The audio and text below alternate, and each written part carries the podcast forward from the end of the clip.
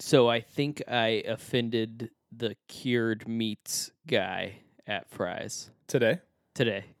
When I was shopping. Asking him about the Gouda? So I walked up to order the Gouda, or to ask which Gouda the cheese lady would recommend in my specific scenario. So by cheese lady, you just mean the lady that cuts the meats behind the counter. Cuts the cheese. That's supposed to be a joke? Nice joke.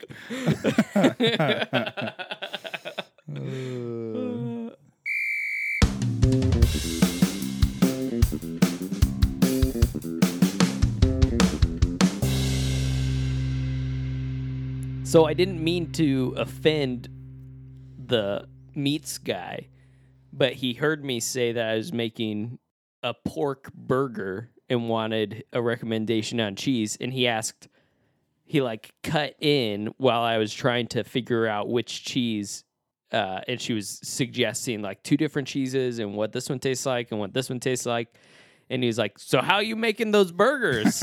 I'm like, it's just pork with, paprika and Gouda on top, and I was like, hold on, and then I just kept talking to her, and he slinked away.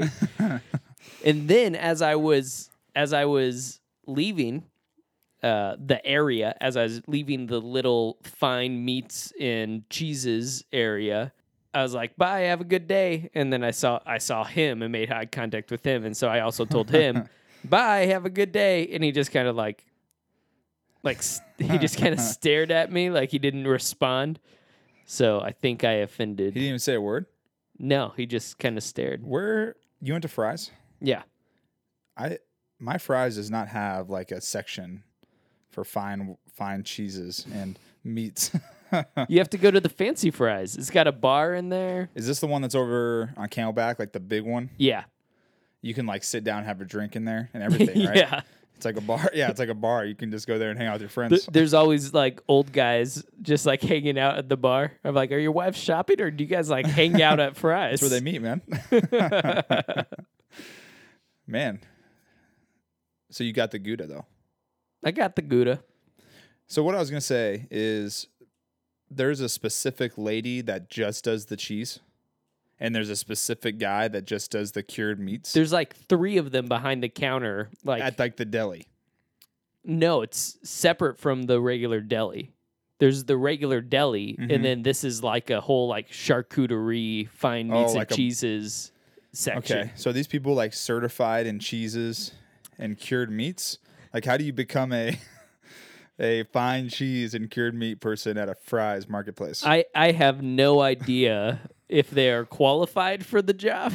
When she was talking about the cheeses, were you pretty impressed? Or was it I don't know. She let me try one, and it was good. I should have tried the one that I bought. So she must be a professional for letting you try a piece of cheese. Well, in hindsight, I realize that the only one I tried was not the one that I purchased, and I have no idea how it compares to the one that I bought. So I probably... Even though she recommended this one, I probably should have tried them both and then decided, but... What was the other one? A different type of Gouda? Yeah, it was a non-smoked Gouda. Mm. And... Yeah, I don't think I've ever had a smoked Gouda. Yeah, I'm a little nervous. I don't super mind smoked things. I can deal with it, but Katie doesn't like smoked things, so hopefully this... And Gouda already has such a strong flavor. Oh, yeah. And then to add the smokiness to it. You might even call it a Gouda flavor. Yeah. A good. I'm trying to make a pun. Man, that'd be two in the beginning. I know. Two dad jokes right off the back. And from the non-dad. Yeah. Maybe someday, though. I'm practicing. I'm warming up. What's funny about that statement is you could have meant two things.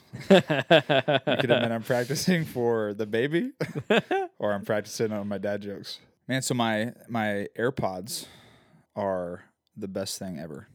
I've noticed the convenience of so many things in using them. And it's been 2 weeks since I've had them. So yeah. I've gotten to get used to them. And you got them hours after we finished recording last. Oh, it was awesome. Yeah, it was the best. Again, I think mainly because it's an Apple product the enjoyment of just getting a box that's an Apple box makes it that more exciting. Like, I couldn't wait to open it because it was an Apple product. Not even just because they were the Apple AirPods, but because it's an Apple product, I was just could not wait to get the box. And like when you go to open it and you're sliding it open, it's like yeah, it's like a suction, like it's like airtight. You're like, oh, that was fancy. But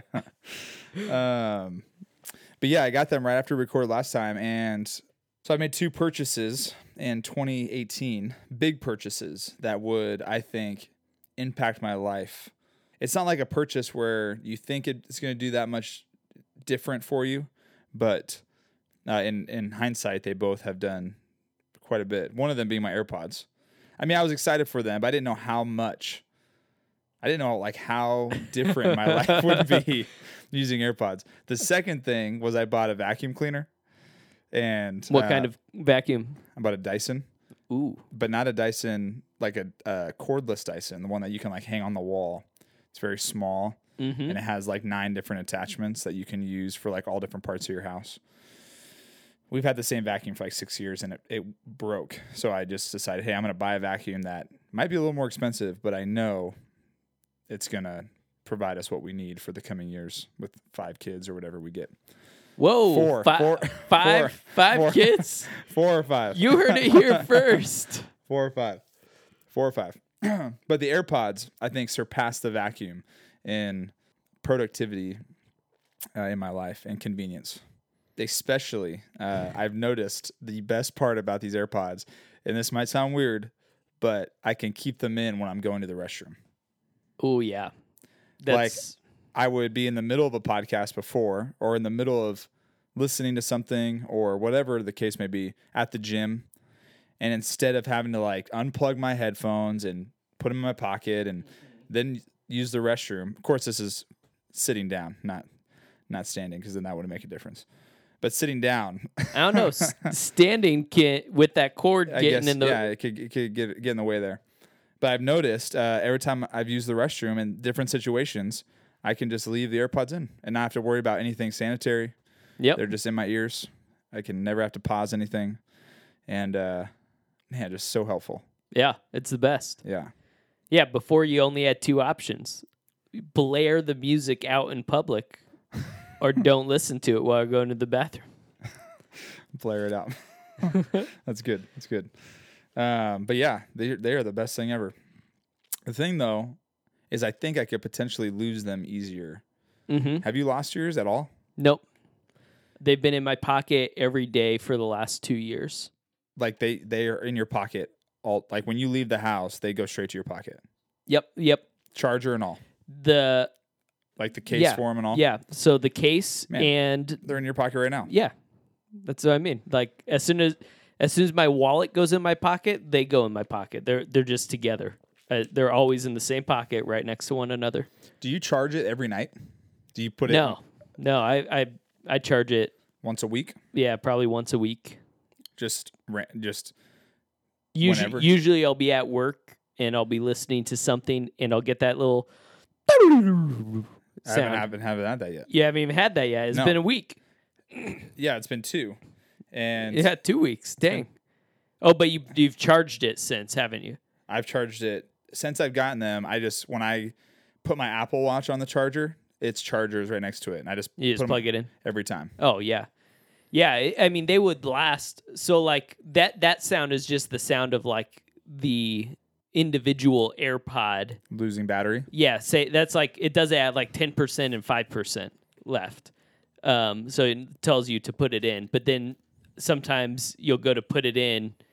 And mine will usually, I usually won't charge it until the point that I go to put it in, and it's gone from green to amber, like the little LED, and then the LED is just not on anymore. And that's how you know it's out of battery. It's like, oh, it's dead. Okay, yeah. So like I better the pack is dead. Yeah, exactly. Pack. The little case, the charger case, is dead.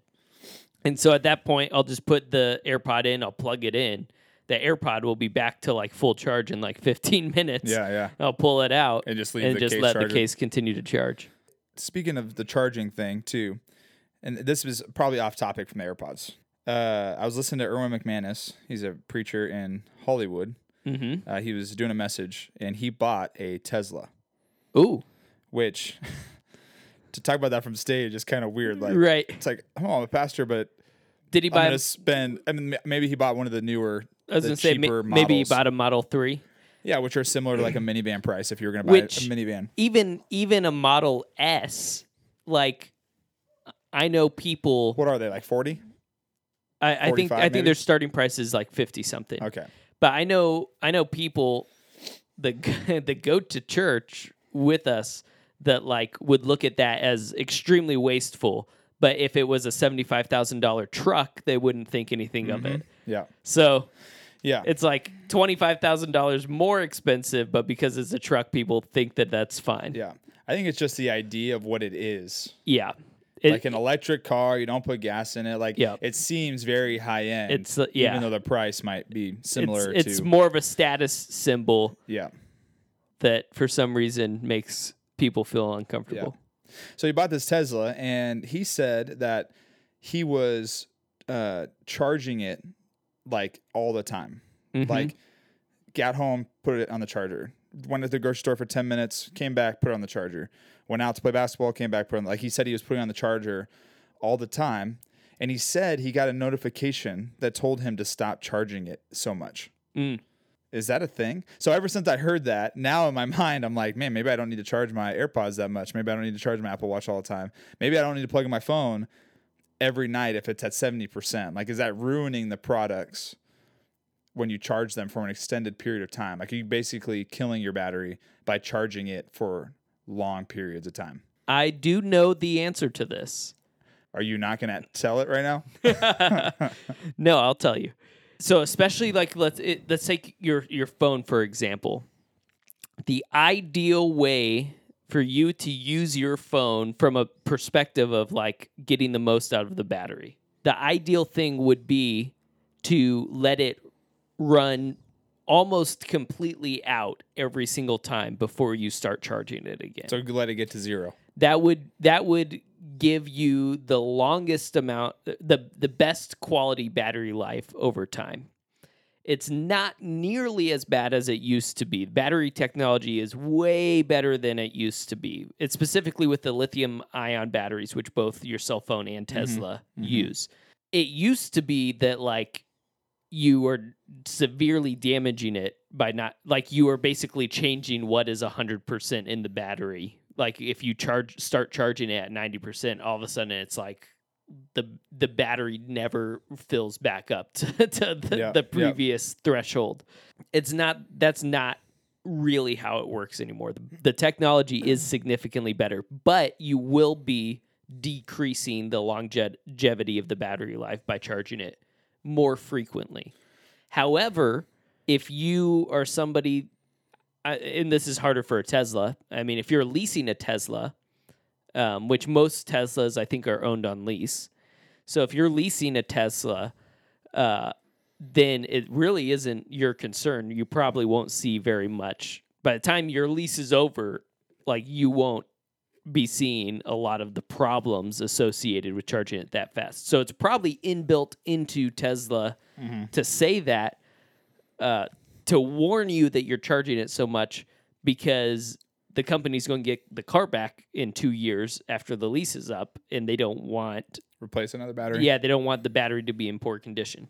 Similarly, with your cell phone, if you're somebody that's planning on changing your phone to a new phone every couple of years, you probably aren't going to severely notice the difference between the beginning and the end of your ownership of that phone. Mm-hmm. And I would argue that if you're going out of your way to avoid charging it until it's all the way down to increase the longevity of your battery life, it's probably decreasing your satisfaction of using the phone in the first place. So it's probably better to sacrifice a little bit of the battery to have the better experience of like waking up and your phone's at 30% because you're waiting to drain it to the middle of the day to charge it again instead of just charging it overnight. Yeah. I feel like some nights I go to plug in my phone and it's at like 70%. Sometimes, depending on what I was doing that day. So the difference is, like with my phone that I've owned, like approaching that 5-year mark, my phone, I charge like twice a day. Because it won't last. Yeah, it just doesn't last a full day. And that's just the life cycle of a battery. Yeah, the battery's gone. The battery is also a smaller battery than the current phones, right? So we're 5 generations of phone past the battery of the iPhone 6. And so the software is demanding more energy output from the battery than the battery was originally designed to do. So as we're getting further away, the battery's going to drain faster and faster and faster. So a little bit of that did get affected in the last iOS update, where they actually went back and made things work smoother with older generations of phone. Mm-hmm. So that actually did improve in an update, but they have to be very intentional about updating those type of things. Yeah, yeah. So good question. All in all, the AirPods are great. One other thing that's been extremely satisfying with the AirPods is the opening and closing of the case. Oh yeah, and just taking them in and out. Do you get? So I get like little iron particles of some kind, like. From the case? Like there's the magnets all over the case, and they just get stuck in there, like little magnetic pieces of metal. I do. I wonder what that's from. I don't know. Oh, look at that. Just pop up on your iPad? Yep. 8% battery left. I should probably plug it in. I didn't think. I knew they would be beneficial for me to have. Yeah. But I didn't think to the extent of what they would be, and man, they're awesome. Well, sweet. Thanks for following up on the AirPods.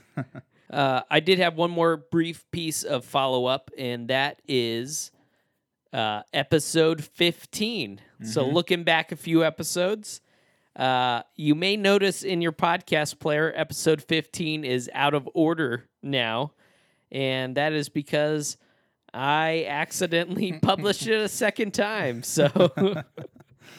So if anybody out there got a new download and were like, ooh, new podcast episode, wait a second, this sounds familiar. They're reusing all their things. So the way this happened was I was going on and editing all the metadata to say which episodes were season 1 and which episodes begin season 2. And for some reason, that one, instead of just saving and updating, republished itself. Yeah, and we just think it's important to let you know, and maybe you don't care, and maybe you didn't even notice, but we know some of you probably did and wondered what was up, so we just wanted to make sure we cleared that up, and you weren't just wondering why we had two episode 15s. That's right. Just trying to make sure we're not having any gaps. We want to make sure that you guys know what's going on, so. Make sure you hear it from us. Yeah, we don't need anybody complaining about it at all. All so. those fake Twitter accounts... Fake two Justins Twitter accounts. Look for the underscore. That's the real account.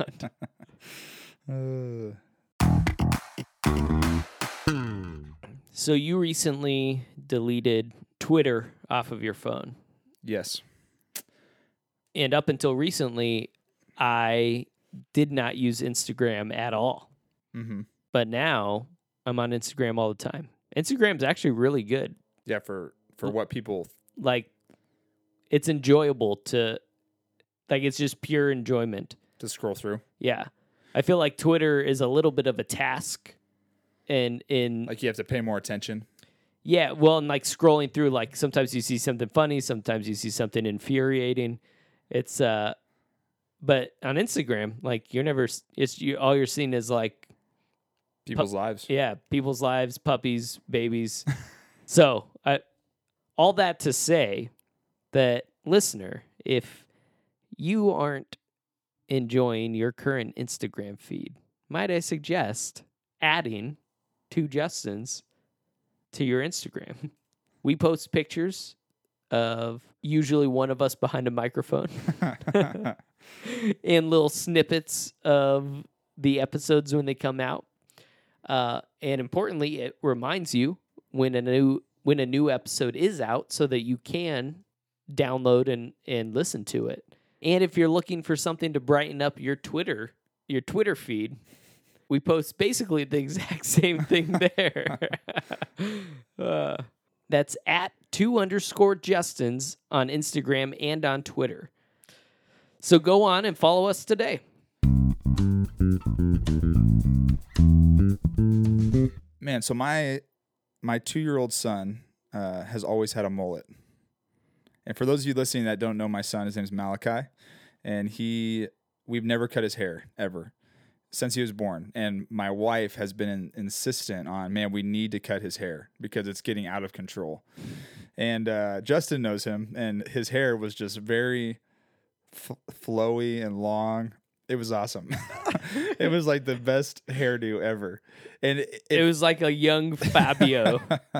Well, it's weird because the front was long and the back was long, but the sides were still a little short because he's a 2-year-old. So like his hair doesn't grow. Yeah. Like wherever he sleeps is where his hair doesn't grow, you know? But the back of his head, his hair was so long. Like if it was wet, it would go down to like in between his shoulder blades. You know, like it was very long, super curly.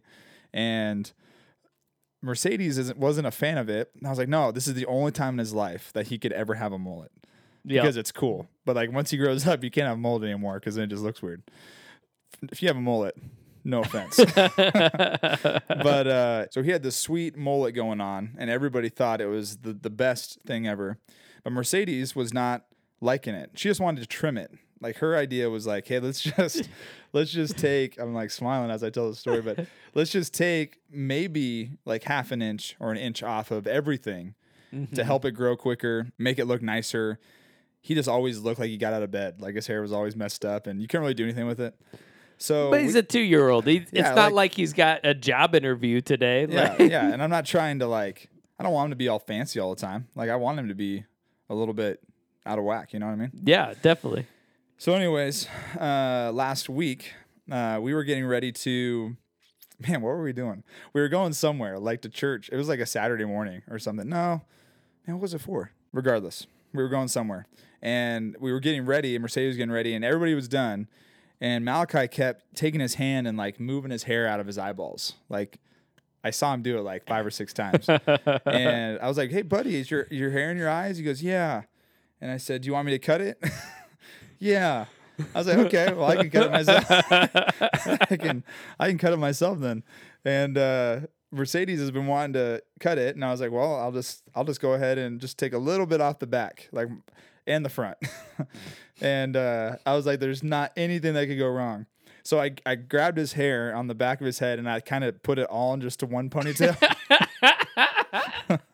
And I put it in one ponytail, and then I, like, pulled it through my hand to where there was only, like, an inch, like, 3/4 of an inch coming out the back of my hand, and I just cut it all off, the 3/4 of an inch. And then I let it go, and I was like, oh, it looks pretty good. Like, it cut it. It's a little bit short on the back. No more dead ends, whatever you call them, split ends, whatever. Yeah. But then I was like, well, I suppose I should cut the front as well. So your confidence got a little higher. Oh yeah, because you like cut the back and looked fine. So success. So I could cut hair. Yeah. Who needs to go to barber school? And that's the same thing. So when I went to get it fixed, well, I'll tell the rest of the story. So I cut the back. I was super confident. Like, okay, the back looks nice, but it's still in his eyes. Let me go ahead and just take a little bit off the front as well. And instead of like, did you gather it into a ponytail? I did not. That probably would have been better than what happened. But instead of putting it into a ponytail like I did in the back, I went to his natural part in his hair and I parted it. Like I pushed all of his hair to the side that it would go normally. Uh-huh. And then any of the pieces that I was like, oh, that looks kind of long, I'll just cut it. So I don't know what I was thinking. Just willy-nilly. It's a funny word. But the part that was not good, like I cut some long pieces off around his ears, and it was like, okay, that looks pretty good, and kind of cut some off the top. Like there were some stragglers kind of all over the place. The part that really pushed it over the edge was his bangs, because I just I was like, okay, they're in his eyes, and I ended up taking like, I don't know, like 2.5 inches off. Was Mercedes watching this? No, she was in the bathroom getting ready. And I cut it all, and I was like, okay, this looks pretty nice. So I just got rid of all the hair, and I said, go show mom, and she. He runs back, and I just hear Mercedes like, what'd you do? Like, you cut his hair. And I was like, oh yeah, I tried to trim it. And she's like, he looks like Floyd from Dumb and Dumber. That's like or Lloyd from Dumb and Dumber. She thought he looked like Lloyd. And so he came back out, and I like messed up his hair. Like, I just pushed it all around to make sure to see what it looked like all messed up, which is what it normally looks like. And his bangs just... It was like a perfect bowl cut. So she was like, "You accidentally invented the bowl cut." Yeah, this is what must have happened when they made the bowl cut way back when.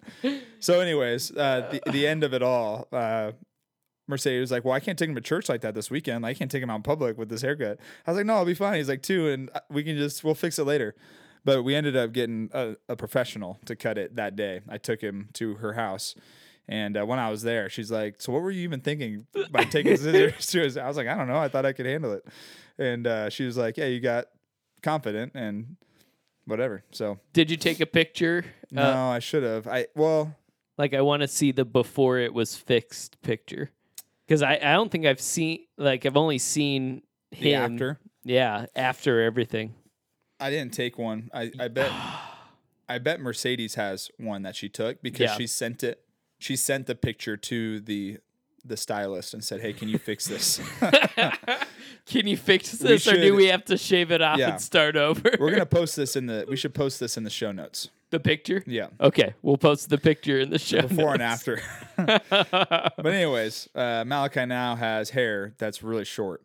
So to fix it, she ended up having to basically go through and take almost his hair is, you saw, it's just really short now. It's...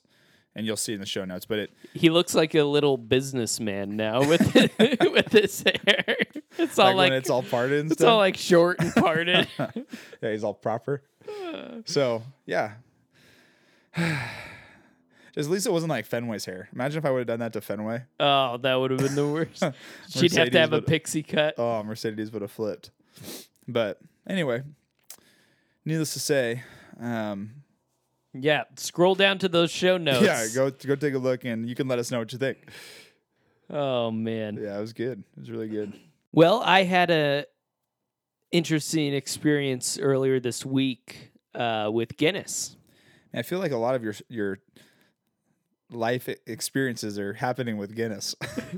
We talk about them quite a bit. I'm just pretending to be a parent.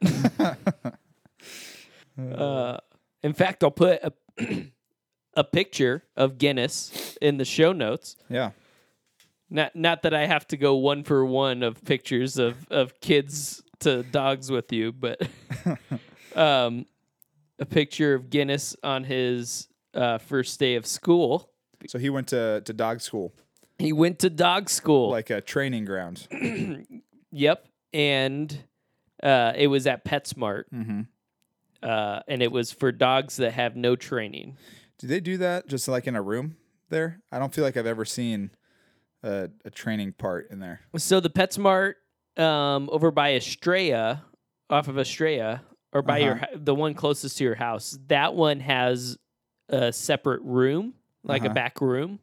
That's specific to the training? Yes, just for training. The one over here on Dysart is the one that we went to, and that one has a big enclosed pen in the middle of the store. And that's where you do it at. Yep. And so it takes place in there. Is it distracting? Well, I guess I can let you share, but... yeah, so it starts at 7, so it's kind of like later in the day. Uh-huh. So I think there's less shoppers going about their business. Yep. And we get there early to make sure that...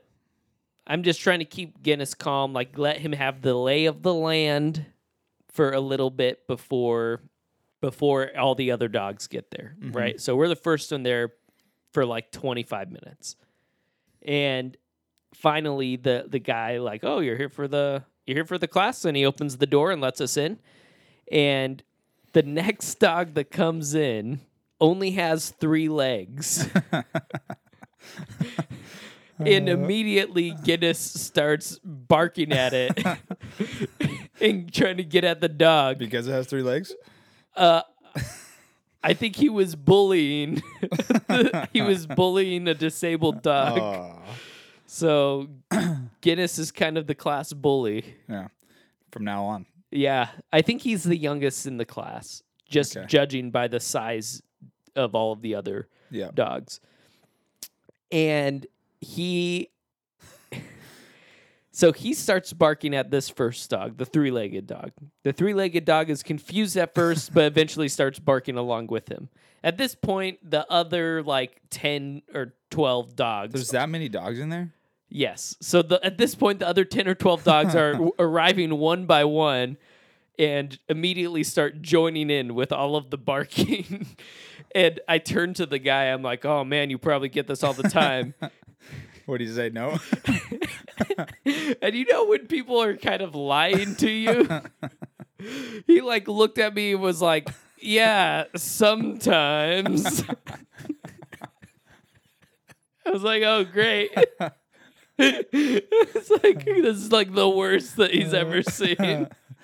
And so I assumed that the class, in my mind, the structure of the class is everybody arrives, everybody sits in a circle, the guy talks about what is the purpose of this class, what do we want you to get from this class, what, can you expect over the next 6 weeks with this class. No time for that. He's like, okay, everybody go find an aisle by yourself. Everybody just go to an aisle. So he breaks the class up into 15 individual classes. Because of Guinness. Yes, Guinness incited the riot, the end of the class. Oh. So the rest of the class went okay, except anytime Guinness saw another dog, he was immediately just barking. Yeah. So... But I think Andrew, the trainer, made a good point. Is he Guinness gets so worked up, he stops even knowing what he's barking about. He's just so lost in barking that he's not even he's not even necessarily trying to get to the dog. As much as he just wants to make noise. He's like, dog, dog, dog, dog, dog, dog, dog. He's not, going after it. Yeah, he's not, trying to attack them. He is interested in getting over there, but I'm pretty sure he would just sniff them and bark at them. Yeah. He's not trying to attack a dog, but he just sees a dog and is immediately like, dog! Yeah, so we're split up in our own aisle, and we're learning how to walk with him. That's the other thing about this class is it makes you realize how much the way the dog behaves is just because you're an idiot. But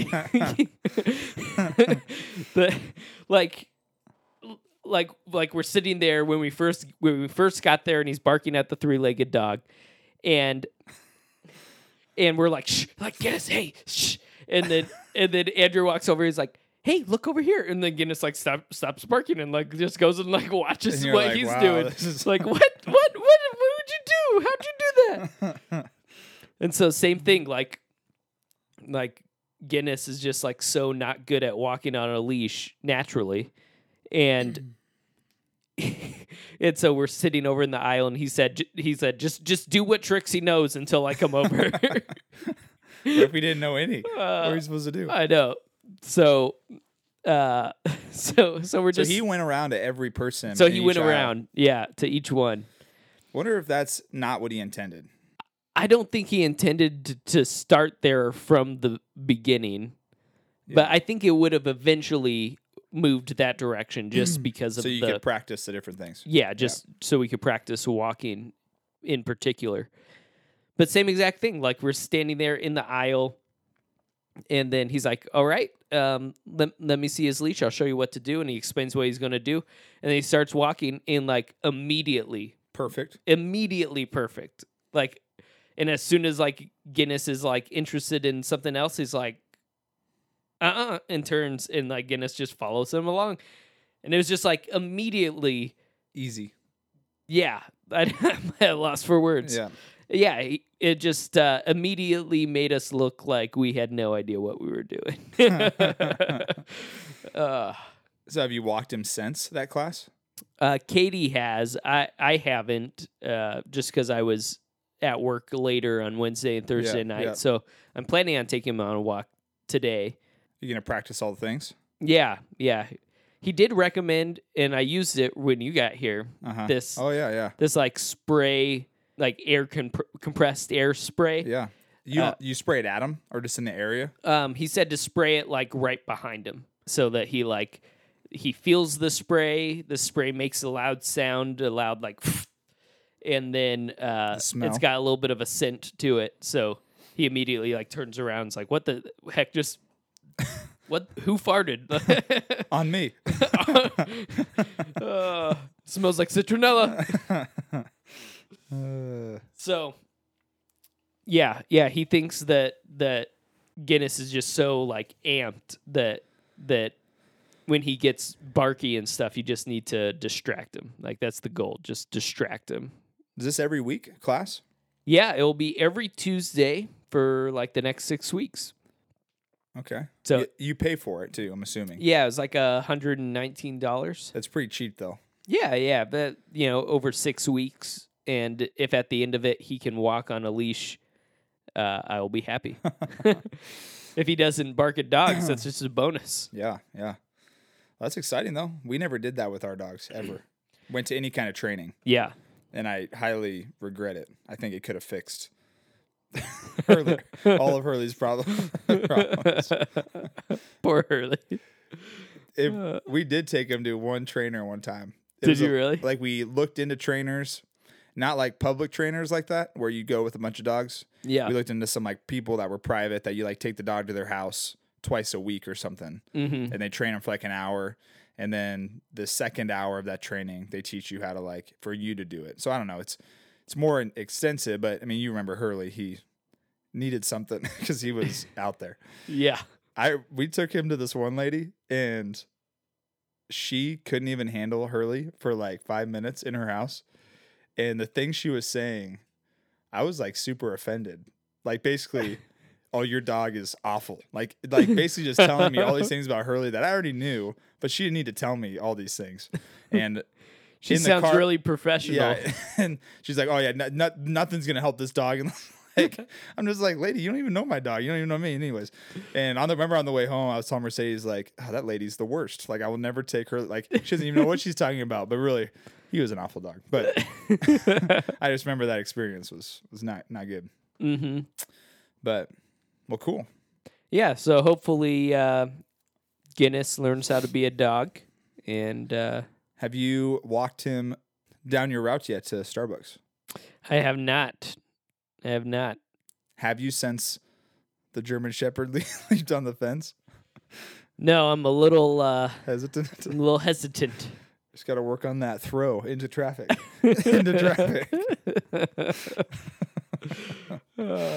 I still maintain that is the move. Yeah. That is the move. I'm just curious to see what happens when you walk down there again. I would like to see if that dog is still there or not. Maybe he was just visiting. Yeah. Unusual behavior. Maybe he's from 2 houses down. He just wanted to see what was going on. Well, sweet. Hopefully Guinness picks it all up. From time to time, we get topics submitted to us from you, the listener. And when we get those submitted, we throw them onto a big list. And occasionally we'll pull one off to do a topic for an episode. So if you don't follow us on Twitter or Instagram, make sure that you follow us so that you can easily submit your topic suggestions on Twitter or Instagram. Today's topic comes from Caleb, and it is, at what age does your childhood imagination go away? Yeah, that's a good topic / question. I think it caused me to think quite a bit when I heard it, because my imagination hasn't gone away, but your childhood imagination. Yeah. and I have kids. I have a 4-year-old, a 2-year-old. Well, it doesn't do anything. But I see their imagination playing out a lot right now.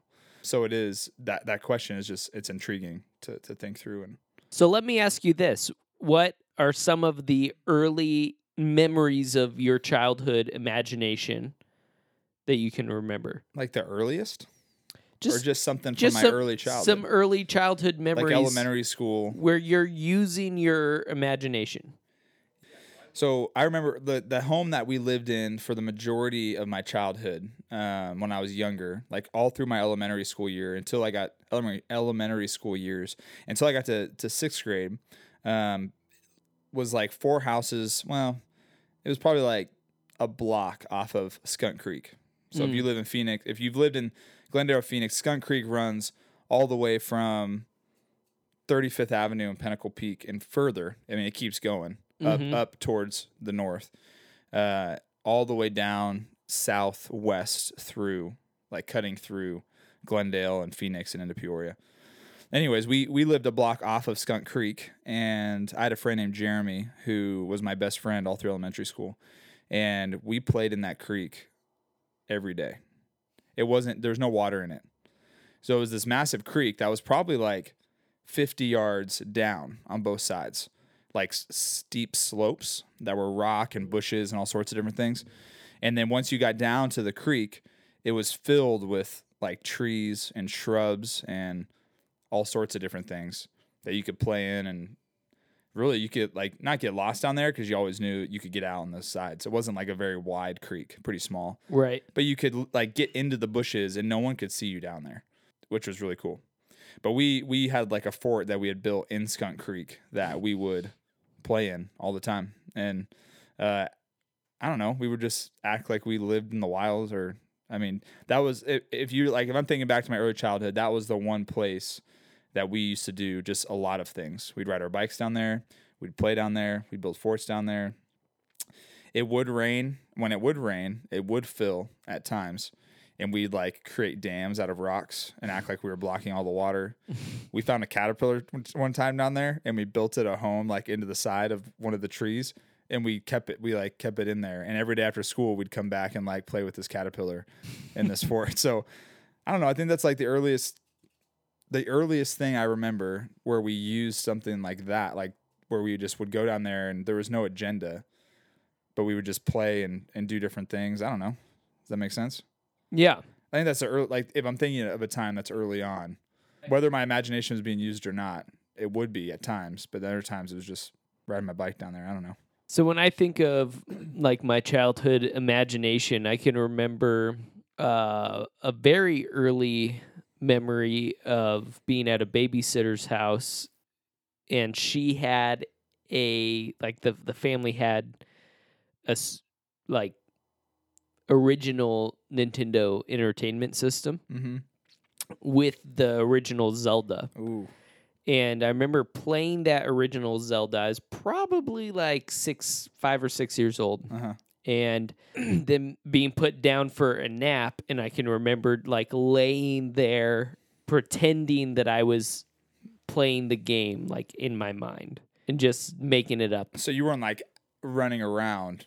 You were just laying there, but in your brain. Yeah, like avoiding nap time. By thinking you were playing. Yeah.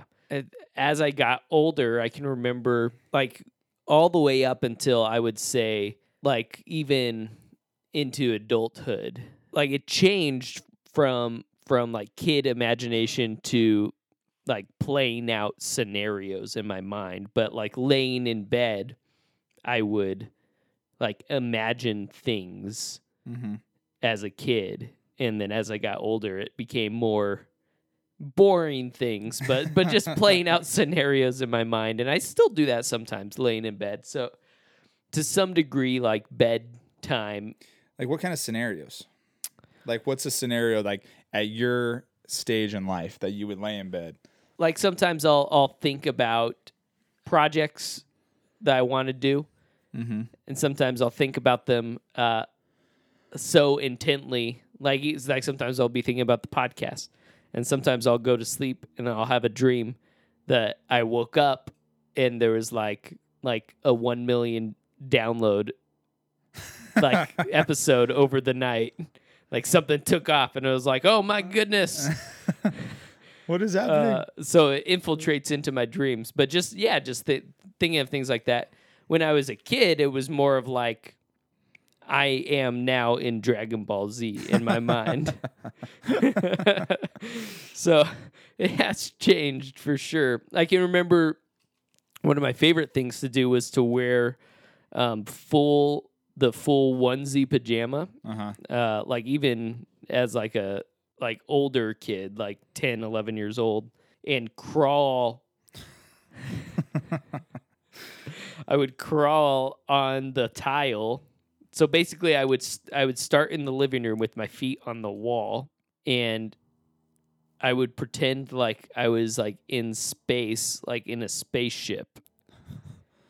And because you could like kind of push yourself along the thing, and then I'd have to grab like the furniture and pull myself up the furniture. I see what you mean. So like the floor was down below me, you know? Yeah. So I would play like that.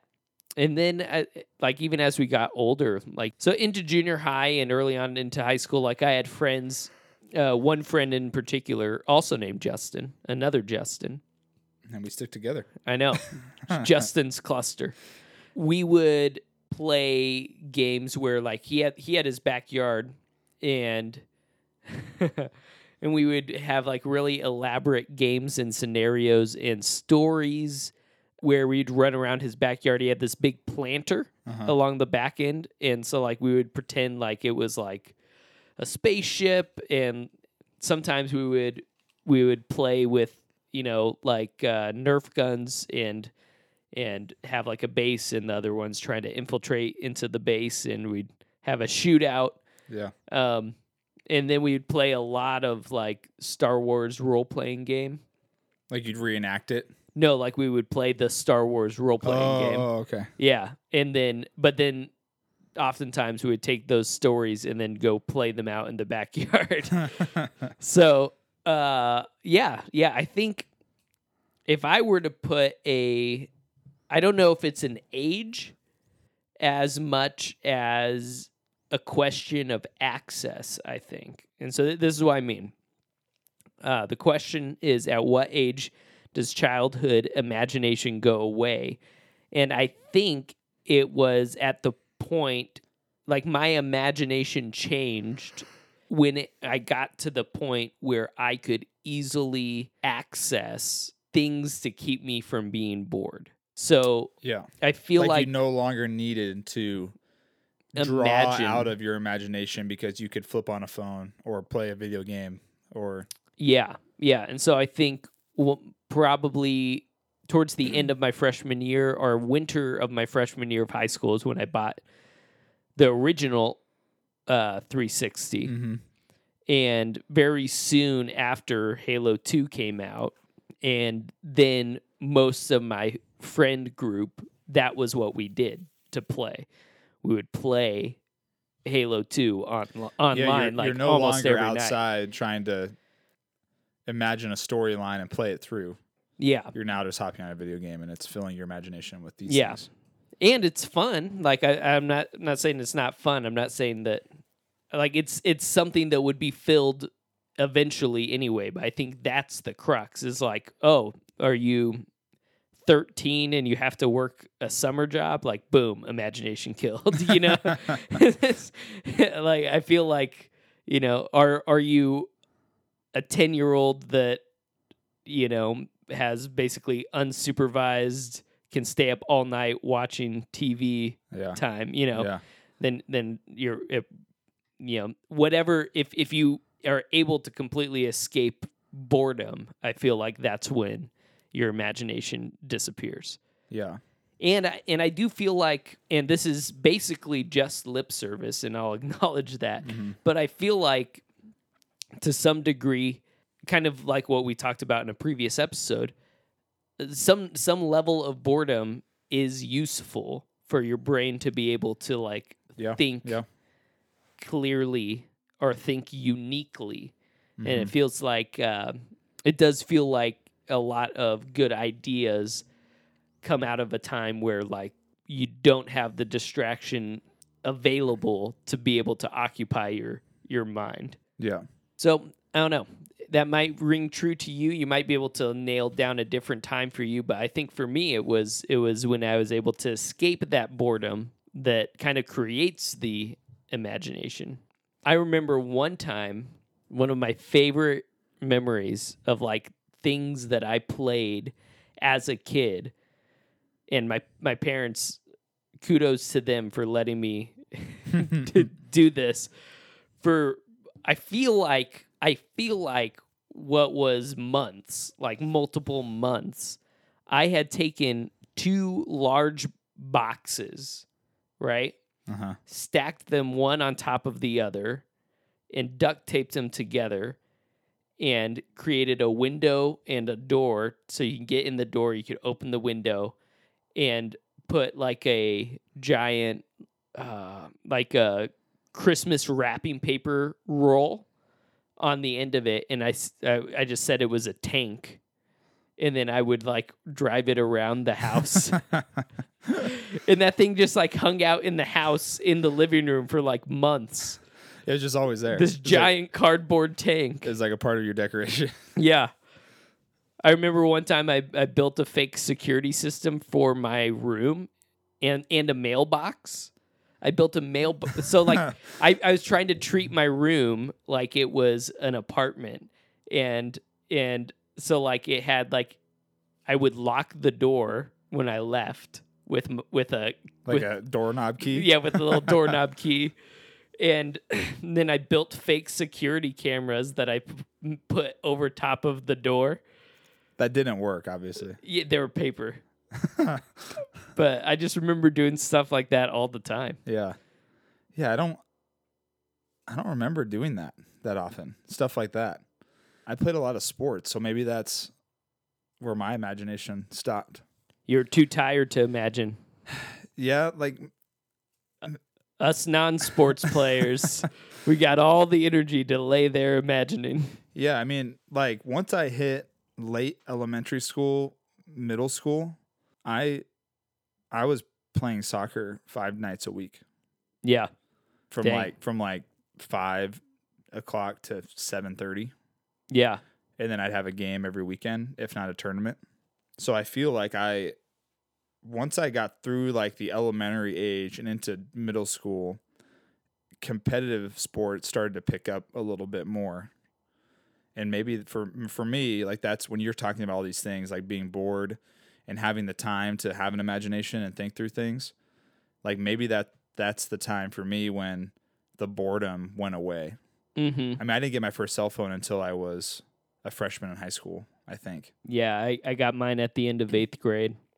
And it was just a flip phone anyways. It wasn't like a little iPhone, you know? LG flip phone. Yeah, it was green, had snake on it. It was dope. Yeah. Mine actually...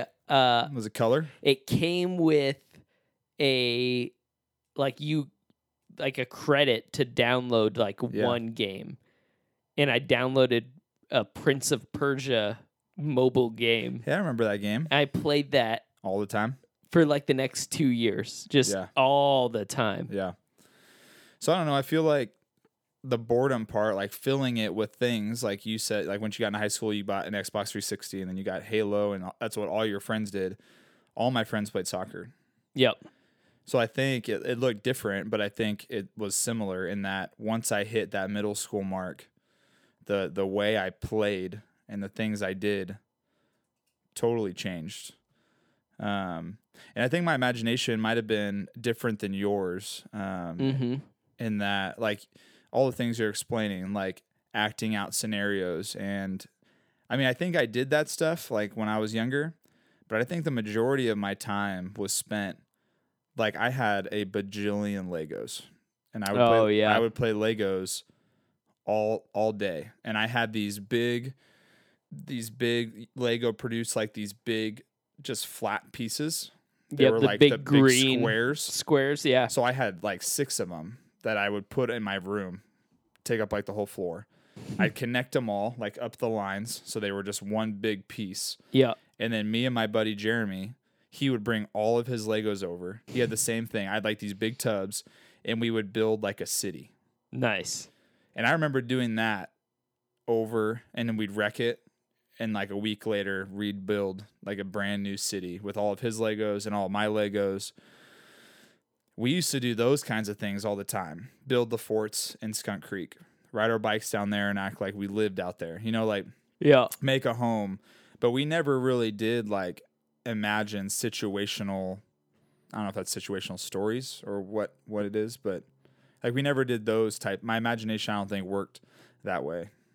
Yeah, that's interesting. But I think like I enjoyed building little cities, and I loved like being in Skunk Creek and building forts, and I think I think my mind has always worked in a way that I looked at the way people lived a long time ago, like Middle Ages, even like the 1700s, and I've always thought, man, that would be a really cool time to live. Mm. Despite the warfare, which was awful, and the disease that would ravish through communities.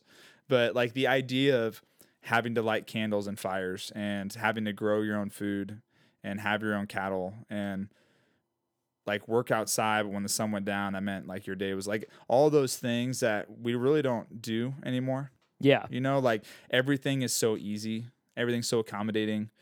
I love like this, and I think this is why my sole like favorite storyline is Lord of the Rings. And I think the way the Shire is built, mm-hmm. like the lifestyle of the Shire, I've just always been like, man, that is, I just like I love it. And I always have thought, even from when I was a kid, like I would love to live like that, to be a little hobbit living in a hole. Got the hairy feet. I mean, I'm almost there. But like, I think growing up, watching those movies, and that's why I like to build little cities and build little homes that were like homey and cozy, or go build a fort in Skunk Creek because yeah. I could do whatever I wanted and make it, you know, old school. Like, I think for me, that was always the trigger for what I was doing, or you know, and I think my imagination, like it ended at some point. Like I got into soccer and my life was busy and I wasn't building forts anymore mm-hmm. or doing those things. But my need for that type of thought is still there. Yeah. Like I still, the hunger for reading Lord of the Rings and watching it, and eventually having like an office in a home where I can do whatever I want in there and like make it how I want it. Mm. For you, having an office that has a bookshelf that makes it a secret living space. Like all those things are intriguing. And I think my imagination didn't go away. It's just, it's being used in a different type. Yeah. I don't know. Maybe that doesn't make any sense to anybody listening, but no, I think that is hitting on the heart of the question. And I think that, you know, on some level we all have like a divinely given creative spark, mm-hmm. you know, that desires to be satiated, and that, you know, and like will never be satiated, but just like a desire to make things, to do things, to create things, you know, and some aspect of that is fulfilled in getting married and starting a family, and some aspect of that is fulfilled with, you know, being successful at work and being able to provide, you know, for your life, for your family. Mm-hmm. Some aspect of that is fulfilled by places that you get to go on vacation and relax. You know, some aspect of it is fulfilled by consuming things like Lord of the Rings or playing Skyrim or Game of Thrones. Game of Thrones. Yeah. You know, so like I think really a lot of what happens, maybe, and I'm thinking of this on the fly. Yeah. Is that a lot of what like our childhood imagination becomes is that like driver for how like we do things in the future. Yeah, underlying driver of future things.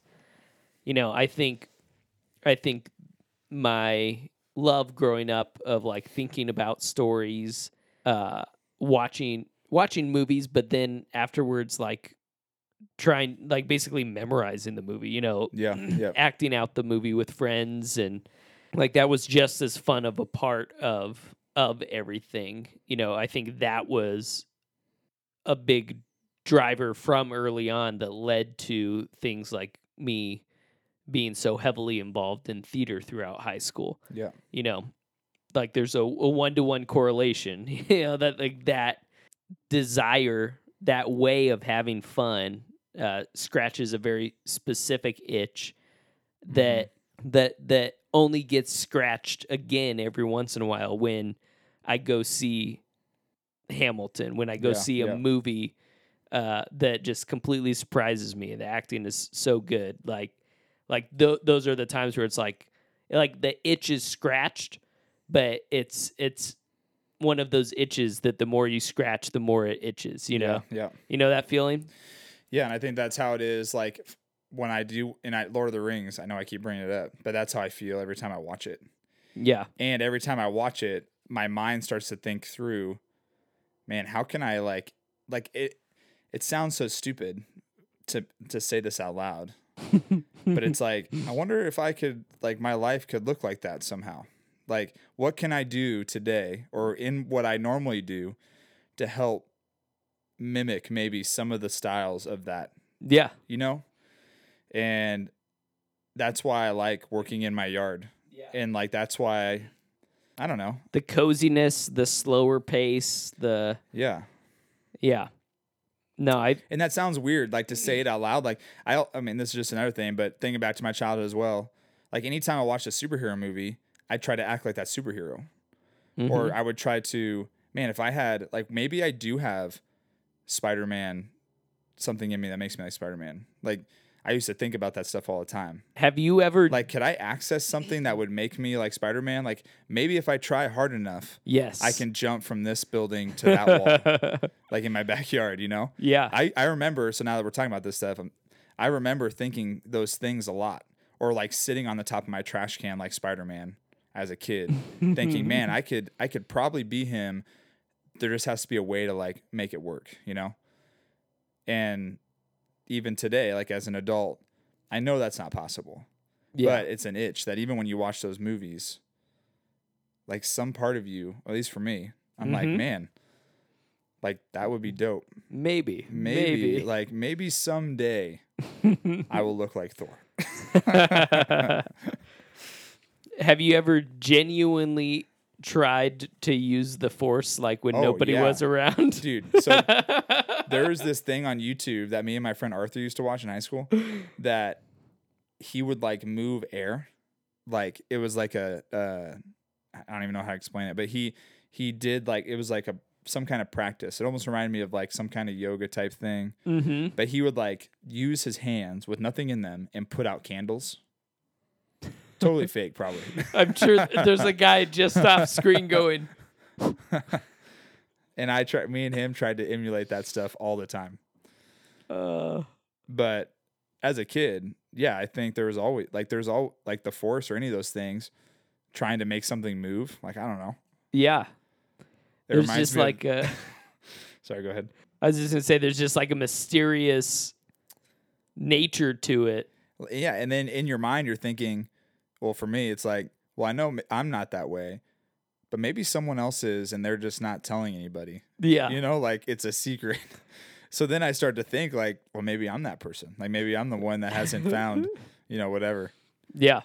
It reminds me of the Office episode when Dwight tells Jim to move the coat rack with his telekinesis powers, and Pam's moving it with the umbrella, and Dwight's just like all... floored, like can't even understand what's happening. And then he's trying to move things all the time. But I don't think those things, they don't go away. They just change like in how you interact with those feelings. Yeah. Yeah. I think that's accurate. That rings true. Yeah. I think it just manifests itself differently. And I think it influences like what we, like sports to me, for me, was also an imaginative process because I was never good at sports. So it was like imagining, you know, playing in the living room, imagining that I'm playing on the Diamondbacks hitting socks over the back of the couch. Basically the same. Yeah, basically the same. So, but I think it does influence like what you are interested in and what you are like, I don't know, what itch for the rest of your life. And that's, so talking about this and then watching my kids now, you know, me and Mercedes are starting to just like, man, I guarantee Fenway is going to be a performer, or like you could start to see, and maybe that's true. Like you used to do all those things as a kid and now you're into what you're into now. Yeah. You know, looking at Fenway, the way she acts and imagines things and wants to, like, the other day, her and Malachi were out back, like, playing, and she kept telling Malachi, hey, act like you're going through, like, curtains and saying, now the incredible Fenway or something. Like, she kept telling Malachi to do that, and she would just, like, dance in the backyard and do different things. So, like, seeing those things, it's like, man, like Fenway, she loves attention. Mm-hmm. She loves to dance. Like, so maybe like what you were talking about, like what that imagination really sculpts our interests for the future and how we succeed and how we provide for our families and how we use our talents. I mean, I don't know. Yeah. No, and now definitely. Watching my kids, watching Malachi, I mean, I don't really know what he's going to do. He's all over the place. But, like, his imagination is rough and crazy, and he drives his cars on the walls and loves dinosaurs and takes his drill to bed every single night. He has, like, a fake Black & Decker drill that actually works with, like, a plastic drill bit on the top. Yeah. And he has to sleep with it. Like, he takes it to bed with him every night. He sleeps with the drill. But, like, what's the process of you thinking that as a child? Very finely combed hair. It's a businessman. But, like, yeah, like, you're, like, what's the, like, why, like, what is he thinking about when he does that? And what's his personality going to, you know, how's that going to shape his personality in the future? Are all things where, I mean, me and Mercedes think about it all the time. Yeah. Like, how are they going to turn out? What's their interest going to be? And maybe their imagination and how they play is telling of the kind of person they're going to turn into. Malachi's going to be sleeping with drills. It'll be an oil rigger. Who knows? That's interesting. Do you find it easy to like imagine with your kids, or do you feel very removed from like the imaginative process? Like you're playing with them, but it's. I find that the things I enjoy doing on my own, I can tap into that with them. Okay. So Fenway, she has a fake kitchen, like a play kitchen in her room or in the playroom. And it's funny because I think my kids, they see me cooking every day, mm-hmm. every meal, breakfast. Well, not lunch, but breakfast and dinner, I cook a full meal. So they see me do that all the time. So Fenway and Malachi both instinctively in that kitchen, they're always making meals, like always. So they'll come and ask me and Mercedes, like, hey, what do you guys want for dinner? And it's like breakfast. Like, hey, what do you want for dinner? And I'll tell them, like, okay, well, I'll take, and I'll play along. Like, I'll take a sandwich. And then they set the table at their play table, and they make us sit down. And then Malachi always asks us what we want. And after we say what we want, he says, no. Like, and he always brings a coffee menu and asks us what kind of coffee we want. So, like, things like that, I think that I enjoy. It's a lot easier to role play with them through that stuff. Fenway is at an age where she's building forts and doing tons of things. Like she's 4, you know, so she's building houses out of pillows. And I made her a fort one time in our living room with all of our chairs from the dining room table and build like this huge fort that she could like crawl under and walk under there, which I was like, man, this is super fun because number one, I enjoy it. But number two, as an older person, I can understand better how to build one than I could when I was a child. So I'm trying to make this like perfect fort. So she's at the age where she's like, I came home yesterday from work and she had built a fort in the living room, like a little small one. Yeah. And like, that's fun for me to do. But Fenway also likes to put makeup on people, you know, and I'm not going to sit there and let her put eyeshadow on me. You know, you're not going to let her do that. I mean, I could, I don't mind, but like, it's not something where I'm like, oh geez, like you're not enjoying the process. Like, Malachi, on the other hand, he'll sit there and let her do like his whole face with makeup. But she does dress up. Like we bought her all these dress up clothes where she can be all these different types of characters, like a nurse, a fairy, a princess, a singer, has like a microphone. Like we bought her all these, and she uses those things all the time. Like every day she's putting those things on. And that's where it goes back to, like, I feel like we can pinpoint a little bit of what kind of person she's going to be. Yeah. As she gets into high school, like theater and singing and playing music. Like those are the things that we see her tendencies drawing towards more so. But yeah, I think it's the things I enjoy that I find myself, when they're doing those things, wanting to do. We bought them a train track for Christmas. One of the ones that you have to put all the pieces together, and you can make it any kind of train track you want. It's all the different curved pieces and straight pieces and bridges and all these different things. They'll ask me to make one, and I have to catch myself because normally I'll just tell them to get out of the way and sit on the couch, and I'll make the train track. And if they mess it up, watch me make. I'll usually get frustrated. Like, hey, you're messing it up. Like, just wait till I finish. You know. And but I think that's just things I like. Like, it's just going back to the old way. And this sounds so weird talking about it. Mm-hmm. But like the old way of living, like taking trains and doing all, like those are things I enjoy, and I never even lived in that. But I find it so interesting. So whenever I get to do anything related to something similar, where my mind can start to create, you know, whatever. Yeah. Have you ever seen the movie Midnight in Paris? Mm-mm. You should you and Mercedes should watch it. It's a good movie. Is it on Netflix or something? It was for a while. I don't know if it still is. Is it a movie that was in theaters, or is this like an independent film, or? Yeah, it was in theaters. It's a Woody Allen movie. Okay. It's really good, but it's about the similar type of feeling that we all feel to some degree, but like the main character basically wishes that he was in France in the 20s, I think in the 20s, mm-hmm. you know, when 20s or 30s, when 30s would have been, when is World War I? The 30s. Yeah, right before the Great Depression. Yeah, so the Roaring 20s.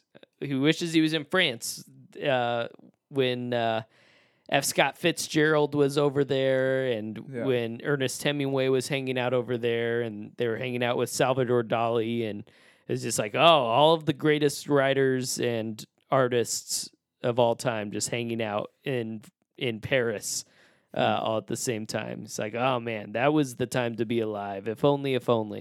And then he, like, through the magic of walking the streets of Paris at midnight, he finds himself back in the 20s, only to find out that the people in the 20s are like, oh, if only I lived in the future, in 1900. Oh, that was the time to be alive.